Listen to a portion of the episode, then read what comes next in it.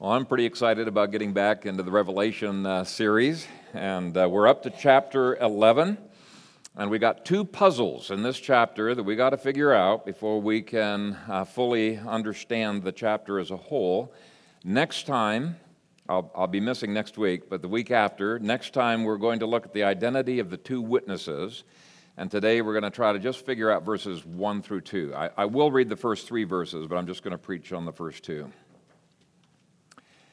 I was given a reed like a measuring rod, and the angel stood, saying, "Rise and measure the temple of God and the altar and those who are worshiping there, and leave out the outer court of the temple and do not measure it, because it has been given to the nations, and they will trample the holy city for forty-two months.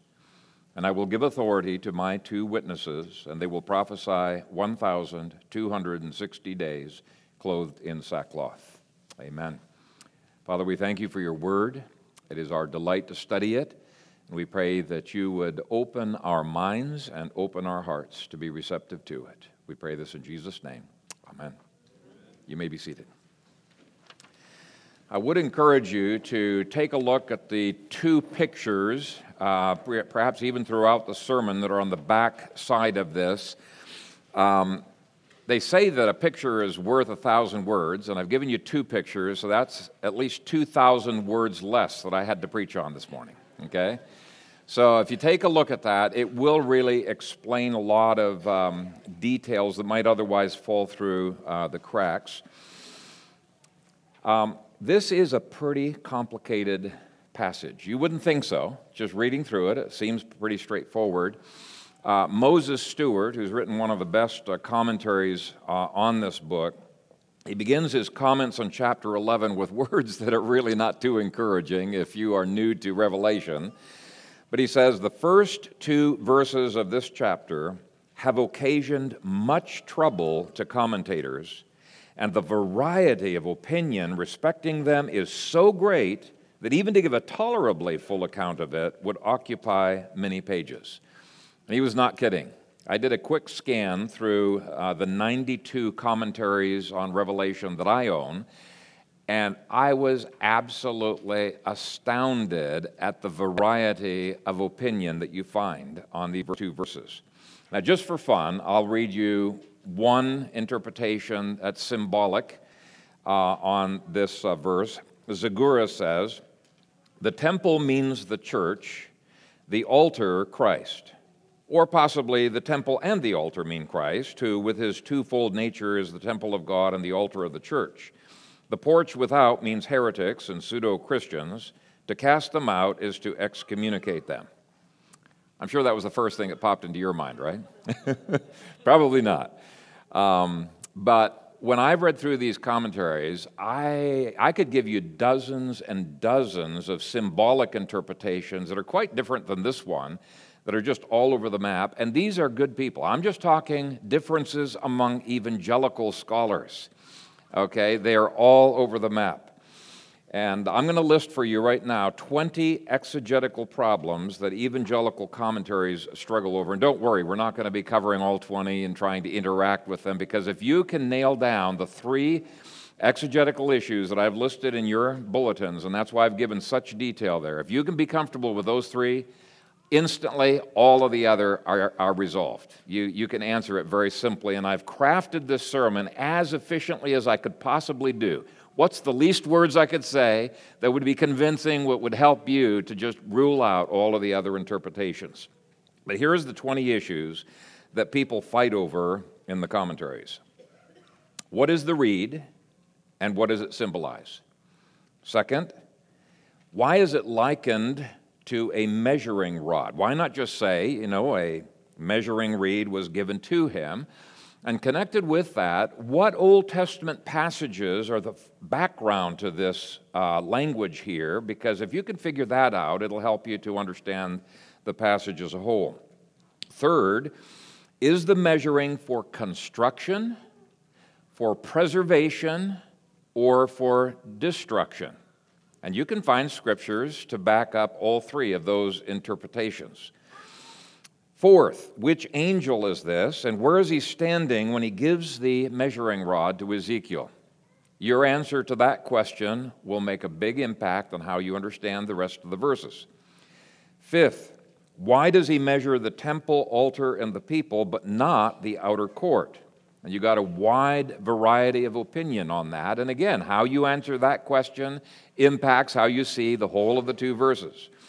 Sixth, since the altar is located in the outer court, why is it the only part of the outer court that is measured along with the people?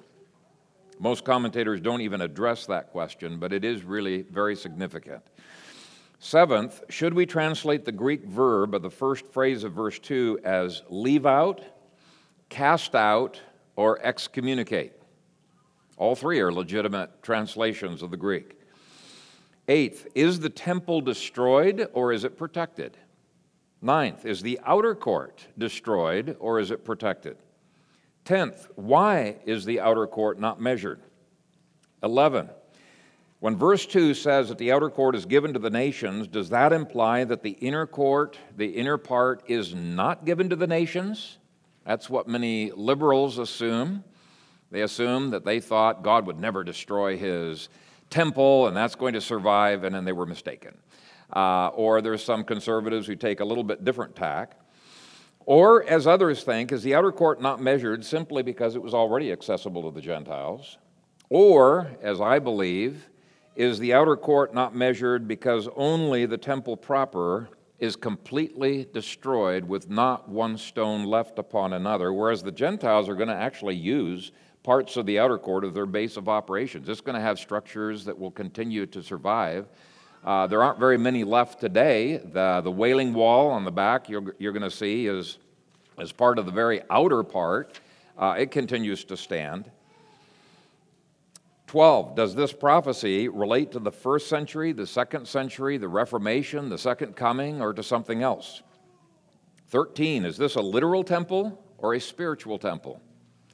Fourteen, if it is a literal temple, was it the temple in John's day or is it some future temple that's still future to us? Fifteen, who are the people that are being measured? Are they good people or are they bad guys? Are they under judgment or are they blessed? Commentators uh, really do differ uh, on that. Who are the nations? Some people think that they are the Roman armies. Actually, I'm one of those. Believe that it's the Roman armies. Some think they are the Jewish priests, and the reason they say that they are Gentiles or they're nations, uh, the Greek word for Gentile and nation is the same word, ethnoi. Uh, the reason they say that the, the priests are called nations is because they're unbelievers, so they're being treated as un- unbelievers or Gentiles there. Some think they are the Idumeans. Uh, some think they're Gentile Christians on earth. Some think they're Gentile Christians in heaven. Um, seventeen. Is the forty-two months the same period as the one thousand two hundred sixty days, as many assume, or are they two different periods, as I believe, and therefore distinguished by different counting?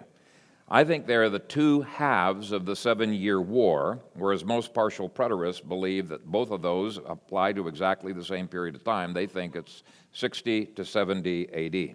I mean, sixty-six. To seventy A D. eighteen, is trampling the holy city a good thing or a bad thing? Some of it depends on how you translate it. Is it a blessing or a judgment? And again, commentators are divided.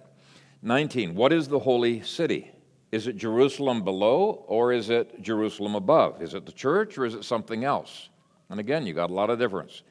twenty, does the trampling occur before seventy A D or after A D seventy. I believe it occurs after, from A D seventy to seventy-four. Some people think it's hundreds of years after. Some people think it's thousands of years after. And if you dig into each of those twenty questions, you're going to get not only a lot of nuanced differences of answers, but some widely different answers as well. So Stuart was not kidding when he said that even a simple listing of the differences of opinion on this passage would occupy several pages. I'm not going to take the time to go through every uh, interpretation, but I strongly believe that the interpretation I'm going to give to you this morning is the only one that takes every word and every phrase of these two verses into account. And the reason we're spending some time on it is The issue of the temple is an incredibly significant issue in understanding eschatology. So it's important that I park a whole sermon on these two verses here. Now, before I dig into the passage, let me give you a summary of what I think it teaches. I believe that these first two verses are describing the literal temple in Jerusalem that was still standing in John's day, and it is not pointing to a future church, to a heavenly temple, to the papacy, or to anything else that happened after the second, uh, the first century. And I believe the context makes it crystal clear he's describing a temple that is doomed to destruction, not to a spiritual temple being protected or being built or being honored, as most partial preterists believe. Uh, I see. Uh, I believe it is quite clear that it is first-century Romans who trampled the temple in the city, not Muslims several centuries later, and I believe they trampled it for a full forty-two months. Now, most partial preterists have never even considered a seven-year war, and that's exactly how long the war was. They try to put everything into the first half of that war, and so they put both of these periods into that sixty-six to seventy A D, and it messes it up because there were no forty-two months that the Romans trampled uh, Jerusalem, or anybody for that matter, trampled Jerusalem and its courts uh, from sixty-six to seventy. Uh, I, I've only read a handful of preterists that can explain that satisfactorily. I believe the forty-two months, one thousand two hundred sixty days, while they mathematically add up to three and a half years, you add those, the, both of them are three and a half year periods, they are mentioned differently, they're counted differently, so that you keep clear in your mind which half of the war that he is referring to.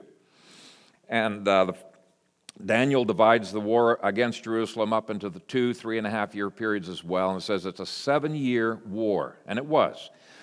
First of those two periods goes from A D sixty-six to seventy, ends with the burning of the temple.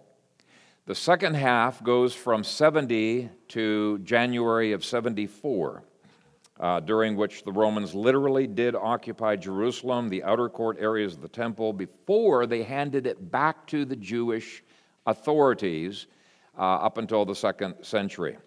And I think that that narrative sticks with the text. It's a natural interpretation. It flows very naturally in terms of the argument of chapters five through eleven. It fits every piece of the puzzle without any piece being forced. And if you can get a handle on those three exegetical arguments, even if you've never read all the others. Now, I've got the luxury to be able to read all of those others. Uh, you, you don't, but it doesn't matter. Even if you've never read those weird theories, you can instantly, very quickly, very easily dismiss them if you can understand these three. So we're going to spend some time uh, trying to solve these three controversies. First of the three exegetical issues that help us settle the debate actually rules out ninety percent of the interpretations that are out there. If you get this puzzle right, you've solved almost everything. Uh, most commentators take this as something future to the first century, but let's look at some internal clues that that cannot be the case. And the most important clue can be found in verse one. I was given a reed like a measuring rod, and the angel stood, saying, "Rise and measure the temple of God and the altar and those who are worshiping there." The Greek is in the present ongoing tense and indicates that there were people worshiping in this temple at the very moment that the angel was speaking to John, which we've already demonstrated was in uh, early sixty-six A D. Now, all by itself, this proves it's not talking about a future temple. It's talking about a current temple. There are other hints that support that. For example, verse one's grammar speaks of a current temple, altar, and people, and stands in contrast with verse two, which uses the future tense to indicate that this current temple and city is about to be occupied by Gentile nations and trampled by Gentile nations. So the difference between what is, verse one, and what will be, verse two, is best explained by a first century war against Jerusalem that was about to start when John wrote. Another hint can be seen by comparing verse three with verse seven. And I've um, listed all of the verses in your bulletin. But in verse seven, it's quite clear that these witnesses were prophesying um, during the time of the beast, which we've already demonstrated was about to come up out of the pit in sixty-six A D and uh, uh, possess Nero and move Nero. So Nero's called the beast and the demon is called the beast. Well, that automatically places it in the first century. But we've already demonstrated that prophesying uh, ended in seventy A D, so that too uh, makes this a first century uh, uh, issue. But at least the Nero uh, clue is clear. Uh, yet another hint is that the Gentile nations occupy the temple and trample Jerusalem for exactly forty-two months. Not longer, not shorter. I know of only one period of time where this could possibly have uh, been true. Now, liberals try to say that everything in the book is after the first century. They try to say this was about Masada, uh, not Masada, uh, Bar Kokhba. Uh, in uh, one thirty-five A D, Jerusalem was once again conquered.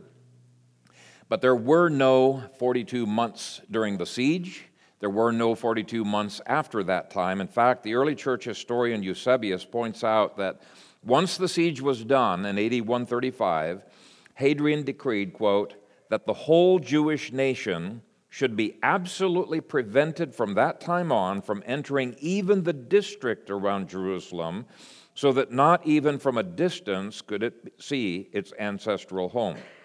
Well, that means after the Bar Kokhba rebellion, it was a lot longer than forty-two months that Jews were not in the city and only Gentiles uh, inhabited that city. So it, the liberal interpretation simply does not work. Nor can it refer to sixty-six to seventy, the first half of the war, because the Romans for sure did not trample the temple courts and the city for a full forty-two months. And yet that's where a lot of people place it. It does not fit. There's one period and only one period that fits the evidence that the Romans had a hostile occupation of the temple grounds and of the city of Jerusalem, and that is A D seventy through seventy-four. That's the second half of the war. And that relates to the last hint on timing. Uh, verses four through eleven make clear that the two witnesses prophesied before Jerusalem or temple were trampled. Now, if that's the case, then it's clear that the one thousand two hundred sixty days of verse three must occur before the forty-two months of verse two. Let me repeat that. If the prophesying of verses four through eleven occurs before Rome takes over the city, before the city and the temple are trampled, which it does, and if verse three is summarizing that prophesying of verses four through eleven, then it's clear that the one thousand two hundred sixty days of verse three occurs before the forty-two months of verse two. And you might wonder, well, why? Why does John confuse us by making verse three occur before verse two?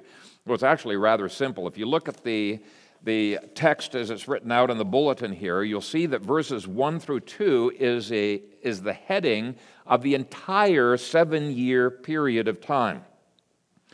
Um, it, uh, it goes from when John is prophesying in sixty-six, when he's measuring the temple in A D sixty-six, all the way up to when uh, Jerusalem is no longer tro- trodden by the, the Romans in A D seventy-four. And then verses three through eleven go back again, so that's the overall heading. Then verses three through eleven goes back again and shows what happens in the first half of that seven-year period. Does that make sense? And uh, then all of these hints then indicate that verses one through two covers the period from A D sixty-six to seventy-four. Well, that very much narrows down our interpretive options. You do not have to argue with every detail of what people who are futurists might say. Just say, no, the context makes clear. We're not going to argue about the future. Context makes clear this is a first century uh, interpretation. Now, the second major exegetical clue that helps us to interpret this is answering the question, is this a heavenly temple, a spiritual temple on earth, such as the church, or a literal Judaic temple of John's day? Now, there are people who agree with the first point. They agree with me. This is first century. Uh, and some of them say that both verses one through two refers to the church of the first century, uh, or Uh, like Chilton, they believe verse one is the church, usually the church in heaven, and verse two is the literal temple on earth. And I don't buy that, uh, and I'll explain. I'll give you some reasons why I do not think that, that anything but the literal temple is in view in those verses. My first proof is the angel. Now, it's true that some people take this angel as being in heaven and speaking about a heavenly temple. To John, who is still in heaven, they say, but uh, that is, if you investigate which angel is talking, you'll see that can't be the case. Verse one says, "And the angel stood, saying." Which angel? The majority ecclesiastical text says, "The angel." In other words, the angel that's just been talking over the last uh, few verses. Uh, some commentators point out the only angel it could be is the angel who had been talking to John in John in Revelation chapter ten. Now take a look at where this angel is when he's talking uh, to, to John. Uh, turn to chapter ten and uh, beginning to read at verse one. "I saw a mighty angel descending out of heaven." So this angel is no longer in heaven. "Descending out of heaven, clothed with a cloud, and a rainbow on his head. His face was like the sun, and his feet like pillars of fire. And he had a little book open in his hand. He placed his right foot on the sea and his left on the land." So he is here on earth. That's the first clue. He's not dealing with something in heaven, but he's dealing with something on earth. But there's another little curiosity in chapter eleven and verse one. It says, "And the angel stood, saying." And the question is, wasn't he already standing? But uh, commentators point out that the mention of his standing here is an indicator of a movement from the angel straddling sea and land to now standing on the land alone. So the focus is now not going to be Rome and Israel, sea and land. It's going to be a focus on the land of Israel alone. So you can rule out any interpretation that takes these two verses as referring to a temple in heaven or that isolates this temple from the land of Israel. Do you see, when we when we go through this passage and we start chopping it apart, the puzzles, this puzzle starts falling into place very, very naturally. Now, what about a future literal temple? That's what some people uh, like to say this is. Well, we've already ruled that out with the first point, haven't we? The temple John is measuring is a temple that already had worshipers in it during the first century. Well, which temple fits that evidence? Which temple on the land of Israel? Well, the literal temple in Jerusalem. I think it's pretty straightforward. And that fits the flow of the argument within the whole chapter, that this is the temple in the city of Jerusalem, a city intended to be the holy city, verse two, but which has become like Sodom and like Gomorrah, verse eight. And I'm not going to get into all the Old Testament passages that that parallels till we get to verse eight. But there are passages that say, how has the holy city, you know, become a harlot? How has the holy city become like Sodom? It's, it's exactly the kind of language that uh, John wants people to see in their minds. Now, some people object to the interpretation that I have given, and they say, well, it can't be, Phil, because the way this is worded, it's very clear that the author wants you to be thinking about the temple that was being measured with a reed in Ezekiel, Ezekiel chapter forty. And I say, yes, I agree. Uh, he wants you to think about uh, that temple. But their claim is that the temple in Ezekiel forty is not literal. So this one can't be literal either.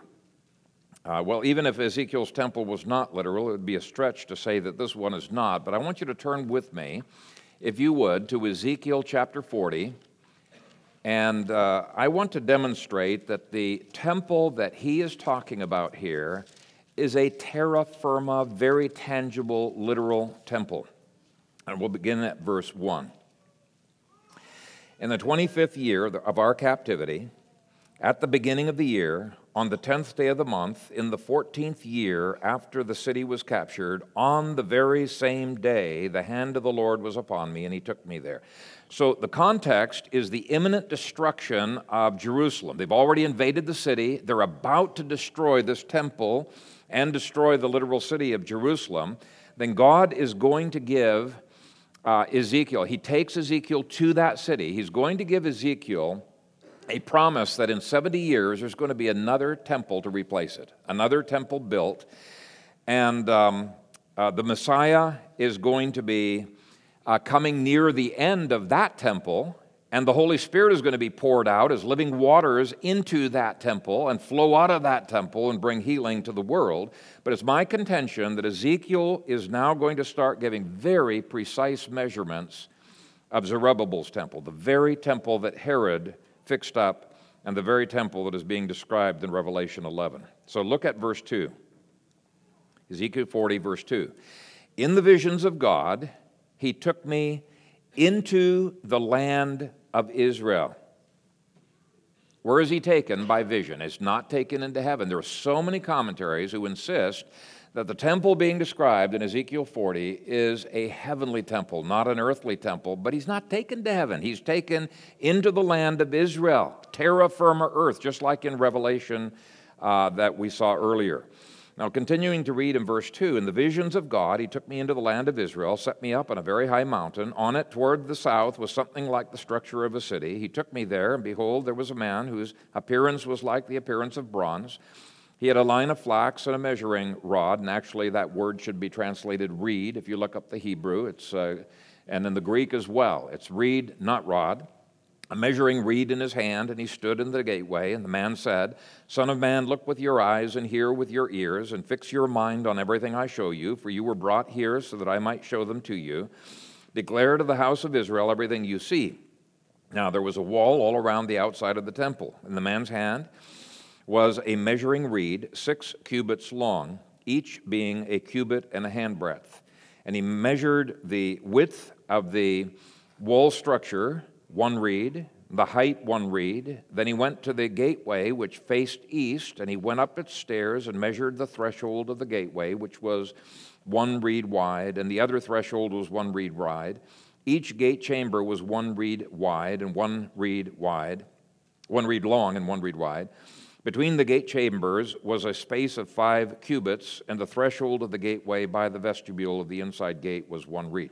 Now, I'm not going to keep reading on in, in the measurements, but if you were to keep reading on, you would discover that there is this incredibly detailed list of measurements, boring list of measurements, all the way up to chapter forty-five.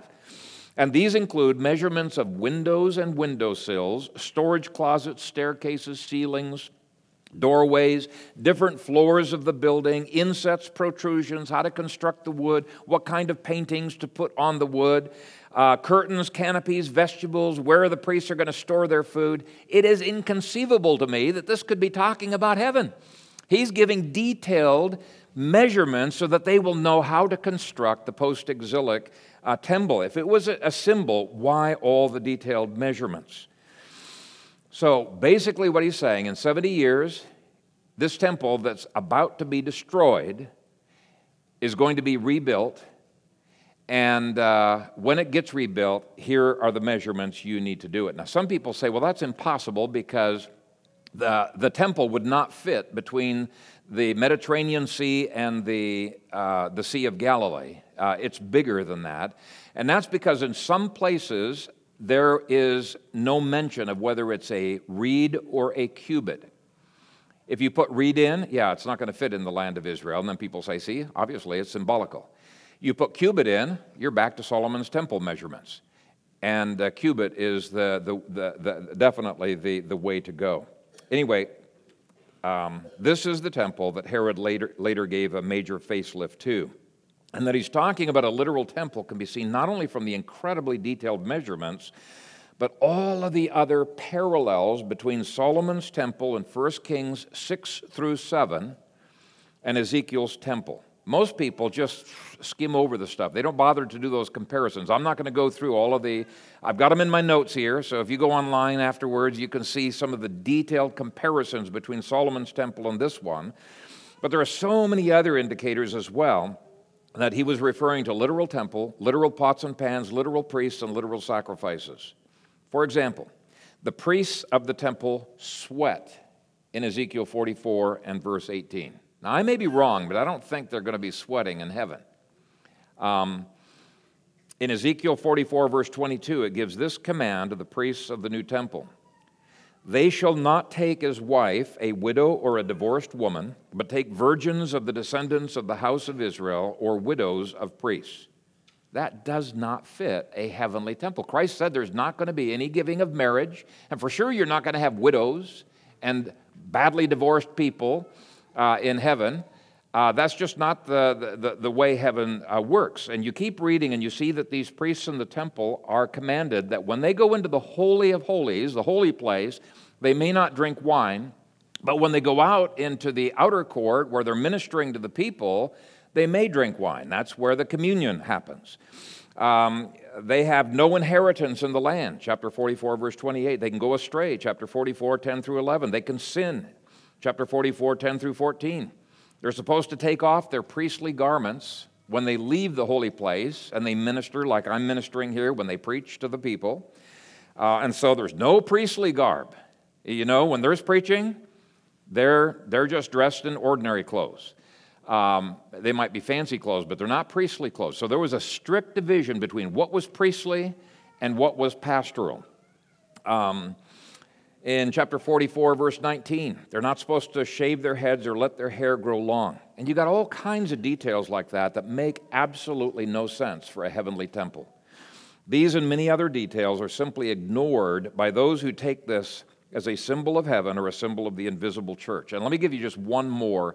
They say that the prince there is Jesus. It cannot be Jesus because of all that this prince is forbidden from doing. Uh, he can't go in through certain gates.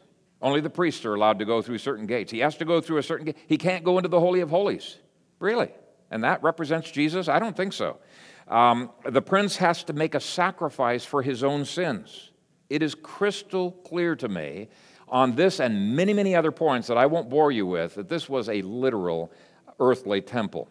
Now, is the literal temple symbolic? Yes, it was, just like Solomon's literal temple was symbolic. Almost all of the symbols of Scripture are literal and symbolic, like this wedding ring here. You know, it's a symbolic wedding ring, but is it literal? Yes, it's a literal ring on a literal finger.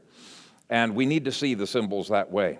Now, people say, well, what about the miraculous river that starts as a trickle out of the temple and it keeps growing into a wide river and eventually fills the whole world? I mean, no literal river could be that way. And uh, I say, well, it depends on how you define literal. The Holy Spirit is a literal being, right? So I say, yes, the Holy Spirit was promised to be poured out at Pentecost using this image of water. And when the people left the east gate, which is exactly and the only gate that they would have left the temple after Pentecost, they are carrying the Holy Spirit with them, and the Holy Spirit keeps uh, filling more and more people, and the river becomes wider until finally it fills the entire world. But it's a literal temple that Pentecost was poured out upon. So the bottom line is Ezekiel's temple is exactly the same temple that is measured for destruction in Revelation chapter eleven. Now, I'm picking on Chilton today. I mean, he's a great guy. He's written some wonderful stuff, and there's a lot of good stuff, research in his. So I want to be fair to him, but um, he insists that the temple of verse one is the true church being protected, that the temple in verse two is the false Israel being destroyed. Let me give you several reasons why I think that just cannot be the case. First, the text clearly distinguishes between the naos, the Greek word that's translated twice as temple, the altar, which is located outside the naos in the outer courts, and the people worshiping at the altar. If the temple represents the church, that's sort of like saying that the temple of verse one represents the people worshiping outside the temple in the same verse. That didn't make any sense. John clearly distinguishes three things in verse one. Temple, altar, and people, whereas Chilton kind of merges them. But more importantly, the word for temple in verse one is exactly the same Greek word for temple in verse two. Now, if Chilton's theory were correct, and he's not the only one who holds to it, I'm just picking on him, because a lot of you guys have his commentary, it would make more sense on his theory for verse one to use naos and verse two to use hieron, but it doesn't. Third, the mention of outer courts strongly implies that the naos is the inner portion of the same structure, which it is on the literal temple, but I don't see how it could possibly be so on the non-literal temple. Chilton cannot have it both ways. If the word naos refers to the church, then the outer court of the naos must refer to the outer something of the church, not the Judaic temple. Outer implies inner. If verse two is the outer part, then verse one is the inner part of the same structure. So you'd be more consistent to say that both verses apply to the church, as some people do, or both verses apply to the literal temple. Fourth, if we clearly distinguish between the naos and the courts outside the naos, everything perfectly fits in place. Actually, the One of the weird things I keep finding in the book of Revelation is if you just read this like a, a child reads it, then you're probably right. It's like when you get into the commentaries, you start getting really confused. They make it difficult. But most of these things are very straightforward. By the time we get through all these arguments, you're going to say, why'd you say all that, Phil? Why don't you just read us and tell it what it was, you know? And that's the way you're going to see it, hopefully, by the time I get through.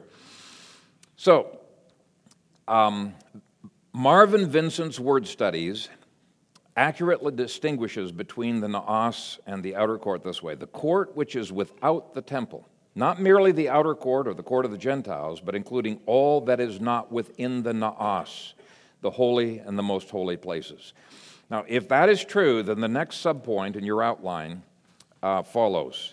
Everything measured is destroyed, and what is not measured is preserved for a season. Okay, that's what's going on. The fifth subpoint says that this preserves the symbolism of the ending of the Old Covenant. Everything related to sacrifices in the Levitical system, in other words, the naos and the altar, is taken away, while the Herodian buildings that are not specified in the ceremonial law are excluded from destruction because, why? They're not essential to the ceremonial system being done away with. On Chilton's interpretation, this is confused. He has the ceremonial parts of the building preserved while the non-ceremonial parts are destroyed. He's flipped it completely backwards. The naos is the ceremonial. He's saying, oh yeah, that's preserved. That's not going to be destroyed. No, that's precisely the thing that God is going to be destroying. Sixth, this makes sense of the unusual Greek, which has the word outside twice. The literal Greek in your outlines there is, and the court outside of the temple, leave out outside. John was instructed to not bother measuring anything that was not exclusively related to the Old Covenant worship system. It's the Old Covenant alone that is being destroyed. That's the central message. With the coming of Jesus, it is blasphemy to cling to the ceremonial law. And seventh, this makes sense of the historical situation. What was destroyed in A D seventy? It wasn't one hundred percent of the outer courts. Some of the outer courts were destroyed, but not all of them. The Romans preserved those for their occupation of the city for the next three and a half years. The only things that were either taken to Rome or which were completely destroyed were things directly related to the ceremonial system. Everything in the naos, the altar, and the people who worshiped there, the priests and the unbelieving Jews. Not one stone, not one stone was left upon another in the portions measured. But there were stones left upon another in the very outer courts that were not measured. Things like the Roman garrison, for example. That's not part of the temple, okay? And what's now the Wailing Wall? That was not part of the temple. This passage explicitly excludes those things from being destroyed. And if you don't hold to this, you're going to have a hard time answering the dispensationalists who say, ha, not one stone is going to be left upon another. That can't have been fulfilled. There's got to be another f- temple in the future that's going to be torn down and not one stone left upon another. That's their interpretation. Why? Because there's this tiny little section of the Western Wall called the Wailing Wall that still stands. And I say, look at, look at the pictures on there. It is not part of the naos, and it's not part of the hieron, the two words for temple. So uh, it, it really is an important point. Now, we've already anticipated the answer to the third interpretive issue on which there is controversy. First two interpretive issues really should settle most questions, but one lingering doubt that some might still have is the measuring done in Ezekiel forty was a measuring for the building of a temple, not for destroying it.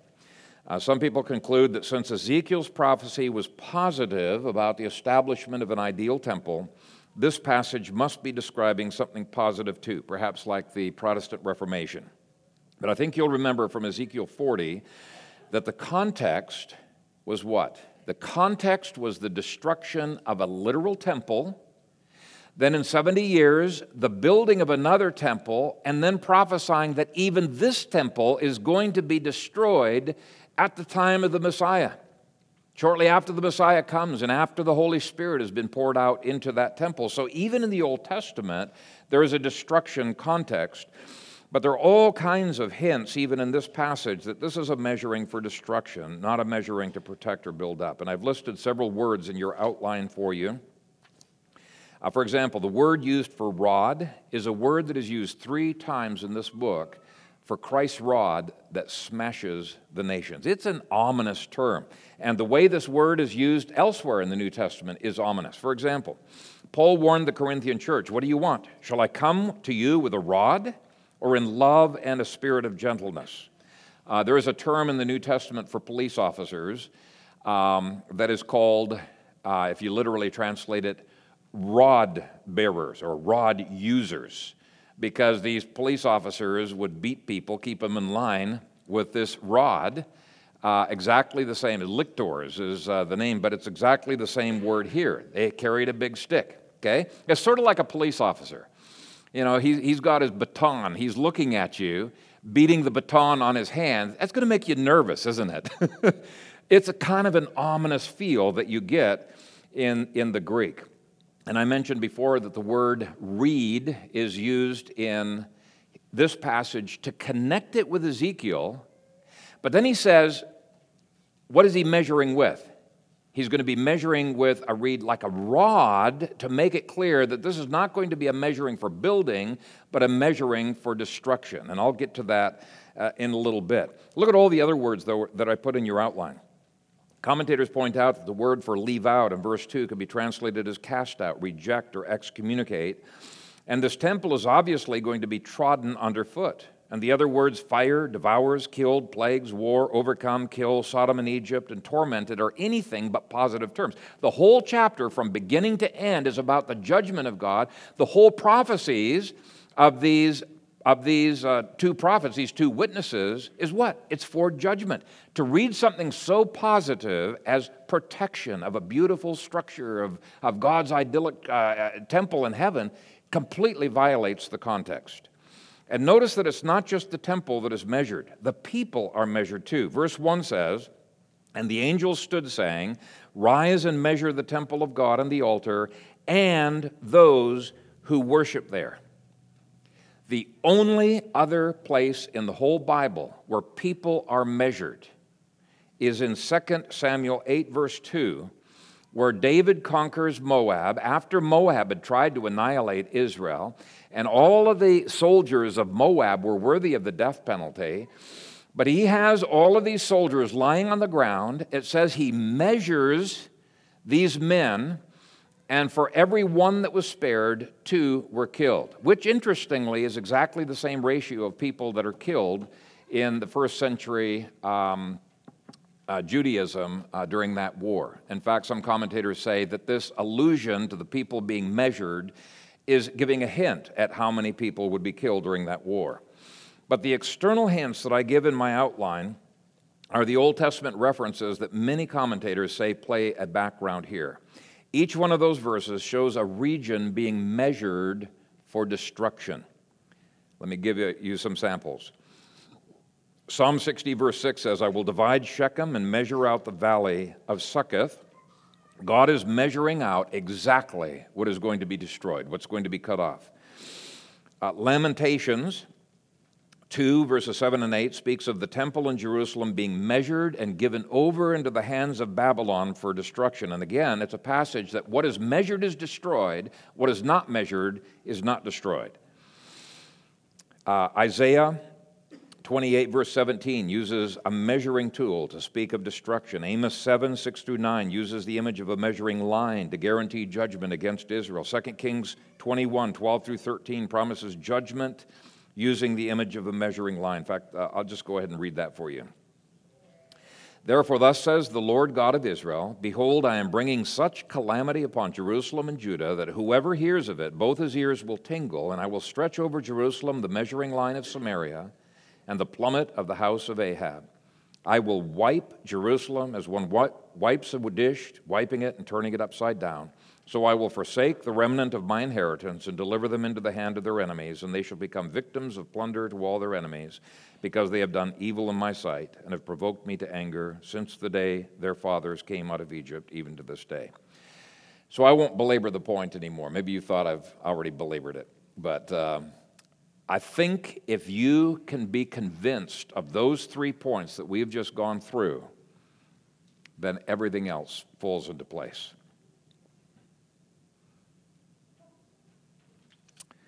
Okay, let me go phrase by phrase through the passage very, very quickly so you can see uh, what it is, now that we've just done away with, you know, the confusing parts. Verse one says, I was given a reed.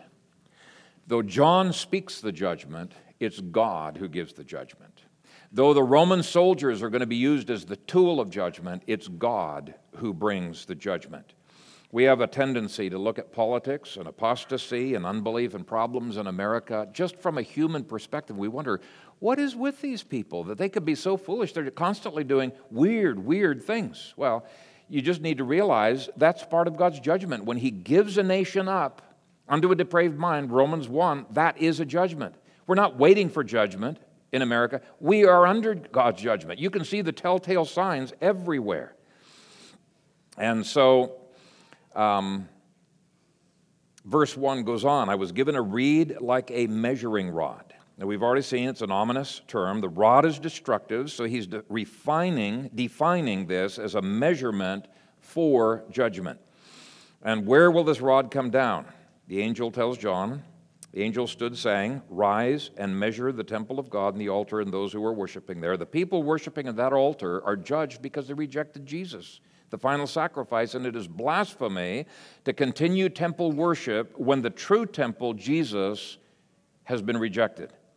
The temple, altar, and people are measured and found wanting. Here is the point. Without a Christocentric view of life, we too are found wanting. We can have all of the trappings of Christian religion and miss out on the Jesus who is at the heart of our religion, just like those Jews did. Jesus was at the heart of their religion if they'd only believed what the sacrifices were typifying. But we can do exactly the same thing. We can have the trappings of religion and reject Him. And Paul says that's having a form of godliness but denying the power thereof. By the way, the dispensational idea that God will reinstitute a temple in the future and animal sacrifices in that temple is nigh on blasphemous. Uh, it is just as much an implicit denial of the finality of Christ's sacrifice as these first century Jews were engaged in when they clung to their shadows. But look at that phrase, the angel stood. By standing, the angel is showing the seriousness of what he is about to say.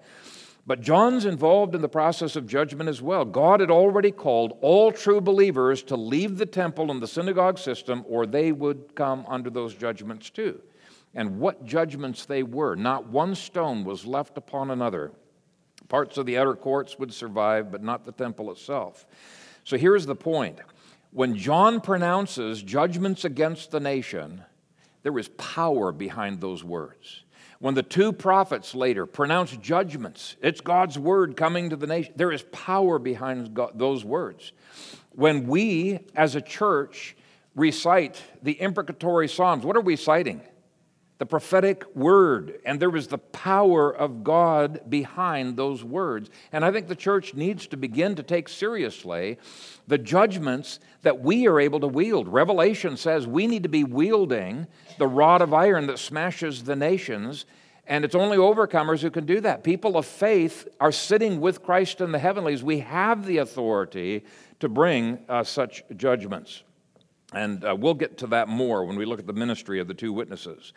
Uh, look at verse two, and leave out the outer court of the temple, do not measure it, because it has been given to the nations, and they will trample the holy city for forty-two months. Now, as already mentioned, the reason the outer courts of the temple would not be destroyed in eighty-seven is because God gave those courts to Titus's armies as a base of operations to destroy, pillage, and trample Jerusalem for the next forty-two months. If you want the dates, it's Ab nine of A D seventy, which I convert to August third, Ab nine of A D seventy to Tebeth twenty-nine of A D seventy-four, January fifteenth.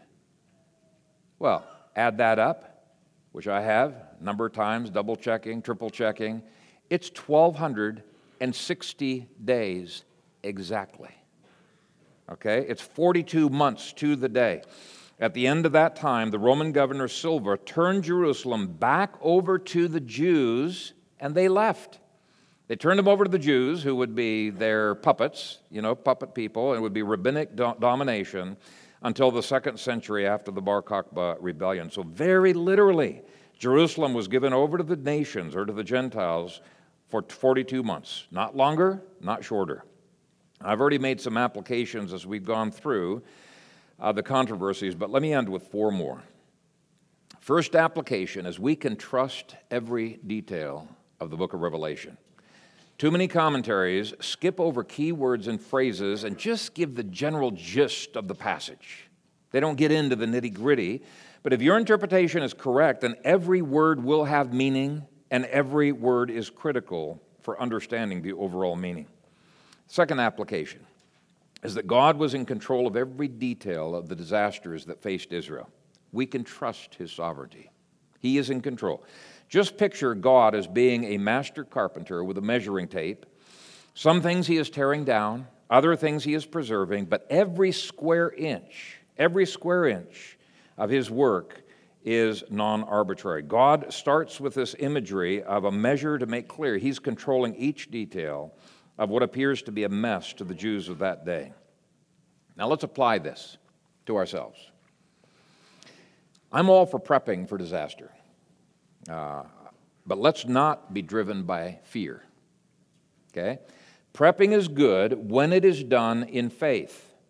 Proverbs twice says, "A prudent man foresees disaster and hides himself, but the simple pass on and are punished."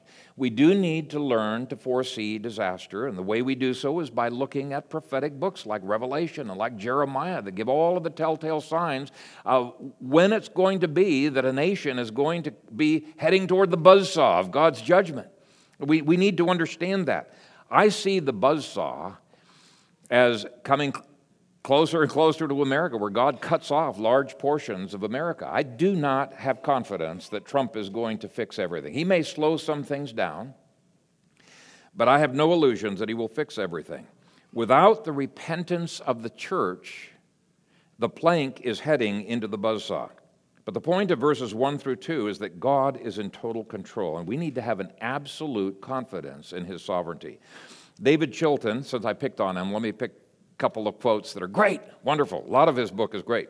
But David Chilton made two excellent comments in other portions of his commentary. He said, "In every age, Christians must face the world with confidence, with the unshakable conviction that all events in history are predestined, originating from the throne of God. When we see the world convulsed with wars, famines, plagues, and natural disasters, we must say with the psalmist, 'Come, behold the works of the Lord, who has wrought desolations in the earth.'" Psalm forty-six eight. Confidence in God's government is of the essence of the patient faith to which God's people are called. We are to place our trust not in man, not in the evil machinations of diabolical conspirators, but in God, who is ruling the world for His glory. His judgment will surely come. The patient expectation of this is the perseverance and the faith of the saints. And I would add to that, we must not put our trust in our prepping. Okay, too many preppers are fear-driven. They are not faith-driven. Prep, yes, but prep in faith that you are a steward responsible to do what you can do, but don't worry if there's not a lot that you can do, right? The key is to be in the center of God's will. As one pastor in North Omaha said, the safest place to be is in the center of God's will. Doesn't matter if you're in, in, you know, really dangerous territory. If God wants you there, that's the safest place to be. Third application is that we need to be prepared for the unthinkable to happen. This balances out the previous point. Trust is not presumption. When you read Josephus and the other early histories of this period, you realize that the Jews thought that the temple and the city were impregnable. And if you look at the way it was constructed, you can sort of understand where they were coming from. And added to their false sense of physical security was a false presumption that God would bless, and since things have always been okay, they're going to always continue to be okay. That's the, their false sense of security. Well, this book warned Christians not to fall into that false sense of security. I use the metaphor of our nation being pushed by the master carpenter into the buzzsaw, but many Christians are very, very skeptical that anything bad like that could possibly happen in America. They're skeptical. We can go through the buzzsaw. It's just unthinkable to him. So they invest as if their method of investment will carry them through any crisis. Or they depend on grocery stores week to week with no expectation that it's ever going to be any different. Or they treat the American dollar as if it will always have the confidence of the world. You know, just a little bit of reading of history will convince you that just is not the case. Even American history. We've gone for a long period without major catastrophes, but you've probably heard the expression, ain't worth a continental dollar. That's good old America, where people lost all kinds of savings because they just said, well, that dollar is not going to be used anymore. Worthless, absolutely worthless. People forget their history. And there are any number of indicators that our current irresponsible debt is unsustainable. But forget about economic problems, because that's only one way that God can judge a nation. When you look at the rebellion of our nation on almost every level, from sexual ethics to increased centralization, to the deterioration of the judicial system, et cetera, et cetera, et cetera, you can at least know that our nation is worthy of going through the buzzsaw. I think that much is undeniable. So if it is worthy of going through the buzzsaw, we need to be prepared just in case God does not show mercy. And the buzzsaw may not be economic. It may be solar flares or terrorists taking down the power grid. It may be nuclear war. It could be cyber terrorism. It could be nations going off the American dollar. It could be them selling back our T-bills. There's any number of ways that God could take out our nation and bring absolute chaos into our system here. He could do it. Now, am I saying he will? No. And does it mean we should be scared? I say no, we shouldn't be scared. Previous point says we can trust God one hundred percent during such times. Uh, if it's our time to go, well, be confident in your death, right? We do not need to be afraid. Uh, if it's God's purpose to save us, we are safe wherever we are. But we cannot use a trust in God's sovereignty to relieve us of our responsibility to try to prepare to the best of our ability. God gives the prophetic books of the Bible to show us how to recognize His normal hand for measuring and cutting, measuring and cutting. And we need to realize we are not invincible from total social chaos in America. So be prepared for the unthinkable to happen. Be prepared. Just like those who don't learn from history are bound to repeat it, those who don't learn from the prophetic books of the Scripture uh, may end up suffering right along with every, uh, everyone else because we've ignored the telltale signs God's already given to us. Uh, it was unthinkable for this temple to be destroyed. Even Titus, the Roman general, did not want this temple. He forbade anybody from destroying the temple. It was so gorgeous. It was one of the wonders of the world. It was unthinkable. And some soldier just ticked off, threw a torch through the window. It started a fire, and the whole thing went up in conflagrations. And then the gold started melting and getting in between the cracks, and they were trying to get the gold, and they couldn't, so they had to pry every stone apart to get at all of the gold, okay? So even though everybody thought, this is unthinkable, the unthinkable happened. Now, can we know for sure it'll happen here in America? And I say no. And thus my last application. Verse three shows two witnesses who brought God's word to bear upon the culture, and by wearing sackcloth called the culture to repentance. If they could do that right up until the very end, I think the Church of America could do that right up until the very end. Now, why would we bother if we already know we're on a downhill, a downhill slide to judgment? Well, it's because Jeremiah eighteen, verse seven says, the instant I speak concerning a nation and concerning a kingdom, to pluck up, to pull down, and to destroy it, if that nation against whom I have spoken turns from its evil, I will relent of the disaster that I thought to bring upon it. So may we as a church pray for repentance, work for repentance, and on behalf of the nation grieve over the lack of repentance, just like these witnesses did. But like these witnesses, let's look to Christ for salvation and for security. Do not act like the Jews and put your trust and your security in the dollar, in the temple, in the city, in, in the political leaders and their social structures to protect them. Without repentance, it was foolhardy. May we be more like the witnesses and less like the Jews who continued to worship before the altar. May we be Christocentric in our view of life. Amen.